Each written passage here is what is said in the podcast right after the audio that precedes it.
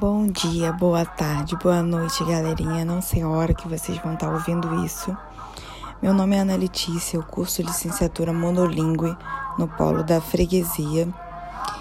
É, como tema para esse podcast, eu trouxe a questão da representatividade feminina. Eu quis fazer uma articulação breve com um texto que eu gosto muito, que faz parte de um ensaio do escritor Silviano Santiago.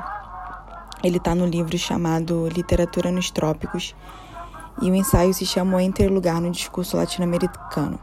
Ele fala exatamente sobre isso. É, ele traz isso mais no âmbito da leitura, da literatura canônica, mas eu quis trazer isso para a questão da representatividade feminina no que diz respeito em que a gente está nesse entre lugar. A gente não está no início nem a gente está no fim, a gente está nesse meio. E como é incômodo, e tem que ser incômodo, a gente está nesse ambiente, nesse espaço em que a gente não está em lugar nenhum, na verdade, porque o entre, ele não existe, né? O entre, de fato, ele é ali esse esse não lugar, esse lugar inexistente, que você não está nem na frente nem atrás. Então, isso incomoda e me incomodou quando, por exemplo, eu, eu li sobre esse tema e eu achei interessante, importante, necessário esse tema. E eu moro no Rio de Janeiro, eu sempre morei aqui. E quando é, eu li o tema, eu acho que todo mundo deve ter tido o mesmo movimento, que é tentar pensar qual foi qual é o nome de mulheres, figuras femininas que representaram e significaram e fizeram parte da história do Rio de Janeiro de alguma forma. E a primeira mulher que eu pensei, obviamente, foi a princesa Isabel, acho que é natural você pensar sobre ela. Eu quis buscar outras mulheres na minha cabeça e não me veio à cabeça assim. Demorei para pensar, eu não consegui pensar, eu tive que pesquisar na internet. E isso me indignou, me indignou como mulher, me indignou como estudante de letras, me indignou como pessoa, como ser humano. E tanto isso é falado no texto base.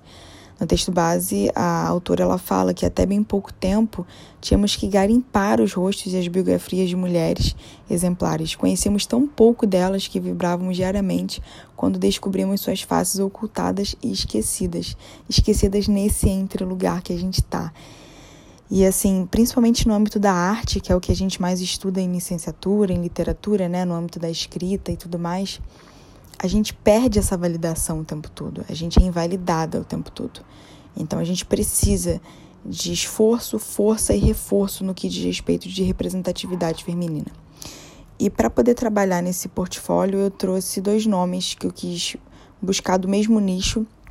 Eu trouxe Chiquinha Gonzaga, Gonzaga e Ivone Lara é, eu quis trazer duas pessoas da mesma do mesmo ambiente, do mesmo local, mas por uma questão de gosto mesmo. Eu gosto de estudar sobre música, sobre samba.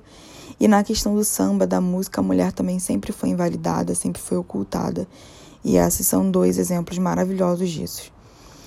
É, Ivone Lara da Costa, né, que é a dona Ivone Lara, ela nasceu aqui no Rio, ela é carioca, ela é considerada a rainha do samba e foi a primeira mulher a assinar um samba enredo e fazer parte da ala de compositores de uma escola de samba que foi o Império Serrano. Então ela hoje é conhecida como Dama do Samba e é muito prestigiada hoje dentro da música, mas que foi muito tolhida, enfim. A gente não tem é, nada que homenageia a Ivone Lara, não tem nenhum busto dela e tudo mais.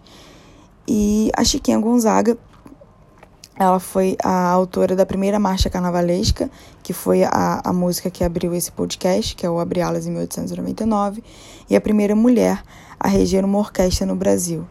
É, no passeio público, né, que, que é, é, um lugar de exposição, tem um busto da, Ivo, da, da Chiquinha Gonzaga, é, mas ainda assim é, eu fiz uma pequena pesquisa sobre esse local e tem 19 bustos expostos lá, e desses 19 bustos, só dois representam mulheres: um da Chiquinha e um da Júlia Lopes. Então, assim, eu ainda vejo um problema nisso. Embora ela tenha um busto dela, de 19 apenas dois são de mulheres. Eu gostaria de encerrar esse podcast com uma música da nossa grande Ivone Lara.